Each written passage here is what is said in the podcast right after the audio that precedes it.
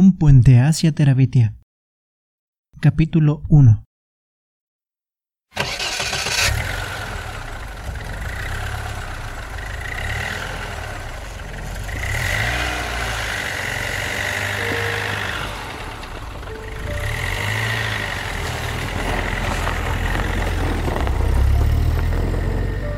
Bien, su padre había puesto en marcha el motor de la camioneta. Ahora ya se podía levantar. Jess se deslizó fuera de la cama y se puso los saones. Ni siquiera se pondría camisa, porque una vez que empezara a correr, sudaría a chorros, aunque el aire de la mañana fuera fresco.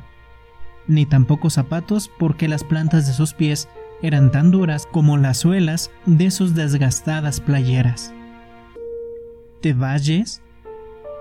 Mabel se incorporó soñolienta en la cama doble donde dormían Joyce y ella. le advirtió. Las paredes eran delgadas. Mamá se pondría tan furiosa como una mosca atrapada en un bote de mermelada si la despertaban temprano. Le dio unas palmaditas a Mabel en la cabeza y subió las arrugadas sábanas hasta su pequeña barbilla. Solo hasta el prado de las vacas, susurró. Mabel sonrió y se acurrucó bajo las sábanas. ¿Va a correr? A lo mejor. Por supuesto que iba a correr. Se levantaba temprano todos los días del verano para ir a correr. Imaginaba que si se entrenaba bien, y caramba, ¿cómo lo hacía? Podría llegar a ser el corredor más rápido de quinto cuando empezara el curso. Tenía que ser el más rápido no uno de los más rápidos ni el segundo más rápido, sino el más rápido, el mejor. Salió de casa de puntillas.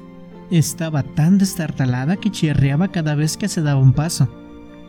Pero Jess había descubierto que si caminaba de puntillas, solo se oyó un débil crujido, y normalmente podía salir sin despertar a mamá, Ellie, Brenda o Joyce. Con Mabel la cosa era distinta. Iba a cumplir siete años y le adoraba, lo que a veces estaba muy bien. Cuando eres el único chico espachurrado entre cuatro hermanas, y las dos mayores hacen como si no existieras, desde que te negaste a que te vistieran y a que te pasearan en su oxidado y viejo cochecito de muñecas, y la más pequeña se echa a llorar si la miras visqueando los ojos, es bonito que alguien te adore, aunque en ocasiones es incómodo comenzó a trotar cruzando el patio. Su aliento salía a bocanadas, y hacía frío para ser el mes de agosto. Pero aún era temprano. Al mediodía, cuando su madre le mandara a trabajar, ya haría más calor. Miss Bici le miró soñolienta mientras trepaba por un montón de chatarra sobre la empalizada y se metía en el prado de las vacas. ¡Muuu! dijo mirándole exactamente igual que otra Mabel con sus grandes, lánguidos ojos castaños. Ea, Miss Bici, dijo suavemente. Vuélvete a dormir. Miss Bici se fue caminando lentamente hasta un trozo verduzco. La mayor parte del campo era pardo y seco, y tomó un bocado. Eso es lo que tienes que hacer. A tomar el desayuno. No te preocupes por mí siempre comenzaba en el extremo noroeste del prado, agachado como los corredores que veía en el ancho mundo del deporte. ¡Bang! dijo y salió disparado a dar vueltas al prado. Miss Bici caminó lentamente hacia el centro, siguiéndole todavía con su lánguida mirada mientras masticaba poco a poco. No tenía aspecto de ser muy espabilada, ni siquiera para una vaca, pero lo era lo suficiente como para apartarse del camino de Jess. Sus cabellos de color pajizo le golpeaban la frente, y los brazos y las piernas se movían cada cual a su aire. Nunca había aprendido cómo se debe correr, pero tenía piernas largas para un chico de 10 años, y no había otro tan resistente como él. La escuela primaria de Lark Creek carecía de todo, especialmente de equipamiento para atletismo, Así que a la hora del recreo, después de almorzar, los mayores se quedaban con las pelotas. Si algún chico de quinto empezaba el recreo con una pelota, Seguro que se la quitaba alguno de sexto o de séptimo antes de llegar a la mitad. Los chicos mayores se adueñaban siempre del centro del campo de arriba para jugar a la pelota, mientras que las chicas exigían la pequeña superficie superior para jugar a la rayuela, saltar a la comba y andar por allí parloteando. De ese modo, los chicos de los cursos inferiores habían empezado con lo de correr. Se ponían en fila en la parte más alejada del campo de abajo, donde había barro o profundos surcos costrosos. Early Watson, que no valía nada como corredor pero que chillaba muy bien, gritaba bang y todos corrían hasta una línea que habían trazado con los pies en el otro extremo. Una vez, el año pasado, Jess había ganado. No solo la primera eliminatoria, sino toda la carrera. Una vez únicamente. Pero había saboreado el gustillo de la victoria. Desde primero le llamaban ese pequeño chiflado que se la pasa el día dibujando. Pero un día, fue el 22 de abril, un lunes que lloviznaba. Corrió pasándolos a todos, los agujeros de sus playeras chapoteando en el barro rojo.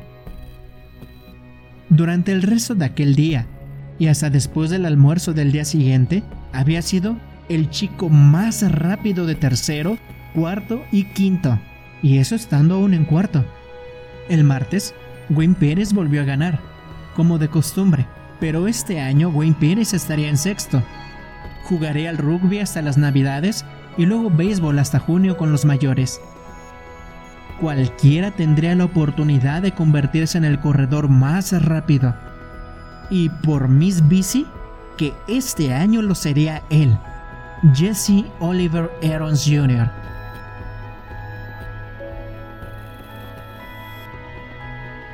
Jess flexionó los brazos con más fuerza y agachó la cabeza, apuntando hacia la distante empalizada.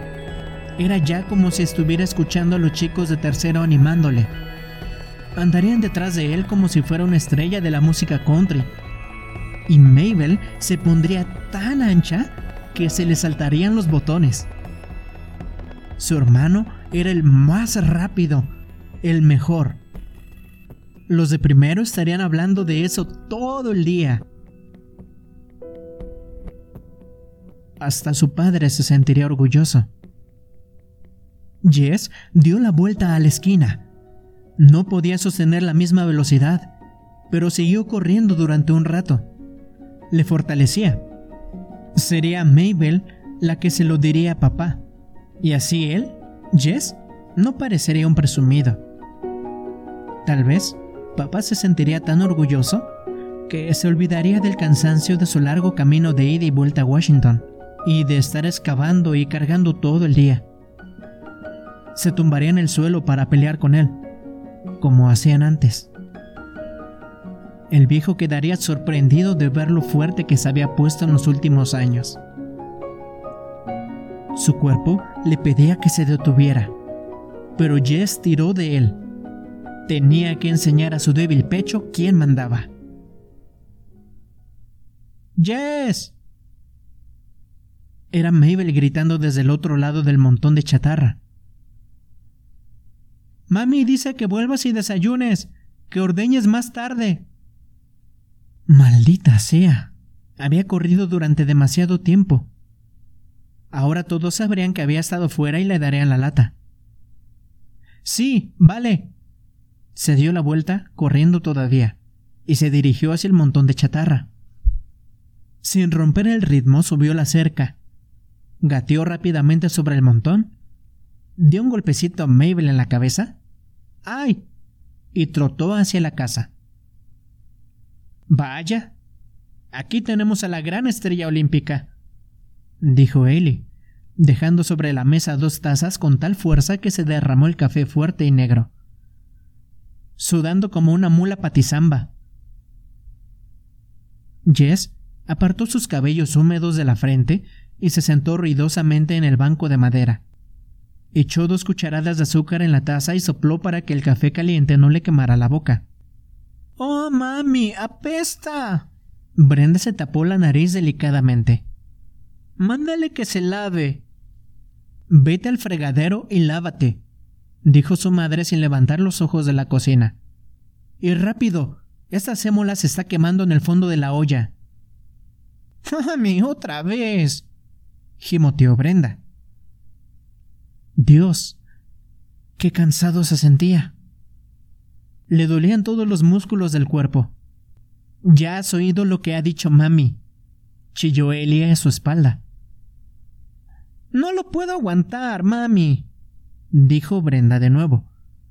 Dile que aparte su mal olor de este banco.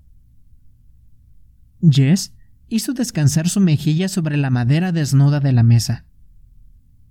Jessie. Su madre le estaba mirando. Y ponte una camisa. Sí, señora. Marchó arrastrando los pies hasta el fregadero. El agua que se echó en el rostro y en los brazos le quemó como si fuera hielo. Su piel caliente hormigueó al recibir las gotas frías. Mabel estaba de pie en el umbral de la cocina mirándole. Tráeme una camisa, Mabel.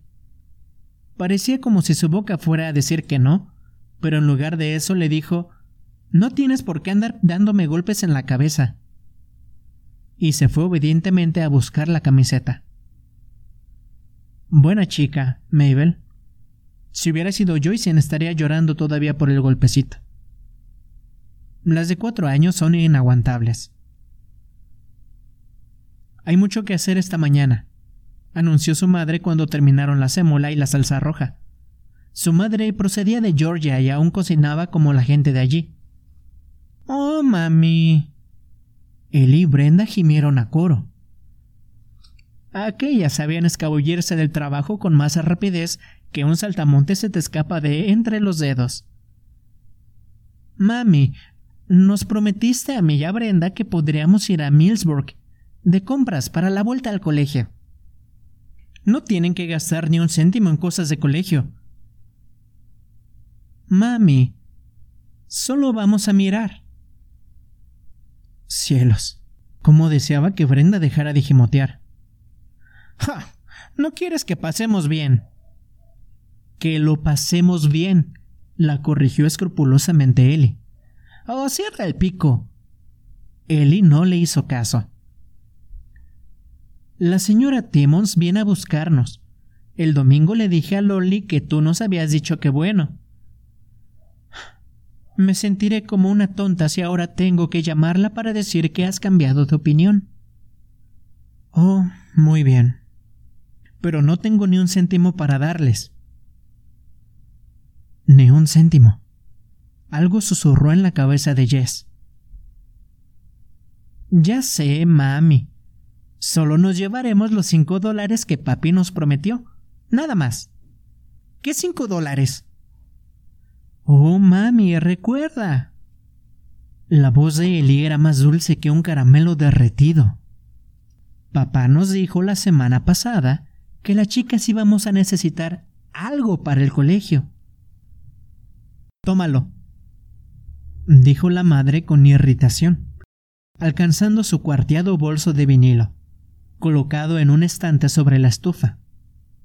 Contó cinco billetes arrugados. Mami, empezó Brenda otra vez. ¿No nos puedes dar uno más?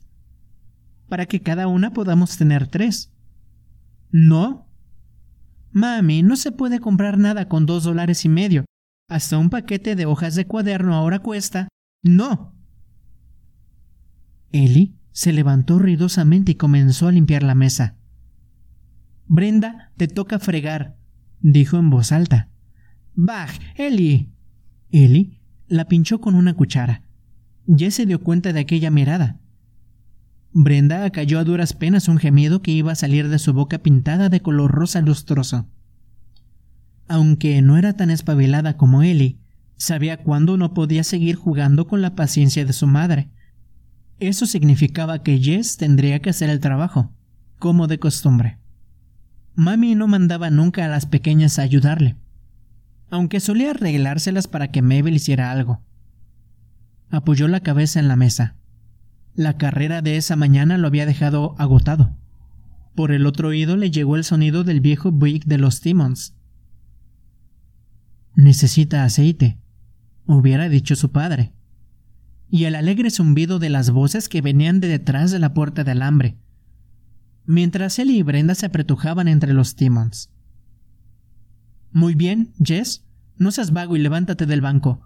Las ubres de Miss Bici ya deben de estar arrastrándose por el suelo. ¿Vago? Él era el vago. Dejó descansar un momento más su cabeza sobre el tablero. Jessie. Sí, mami. Ya voy. Fue Mabel quien bajó hasta el campo de las judías para decirle que había gente instalándose en la antigua casa de los Perkins, en la granja de al lado. Jess se separó el pelo de los ojos y miró. Era cierto. Había un camión de mudanzas frente a la puerta. Era uno de esos grandes y articulados. Aquella gente tenía un montón de cachivaches, pero no aguantaría mucho tiempo. La de los Perkins era una de esas viejas y cochambrosas casas de campo, donde te instalas porque no tienes un sitio decente a donde ir y de donde te largas tan pronto como puedes. Más tarde pensó lo extraño que fue que aquello, que probablemente fuera el acontecimiento más importante de su vida, no le hubiera dado la menor importancia.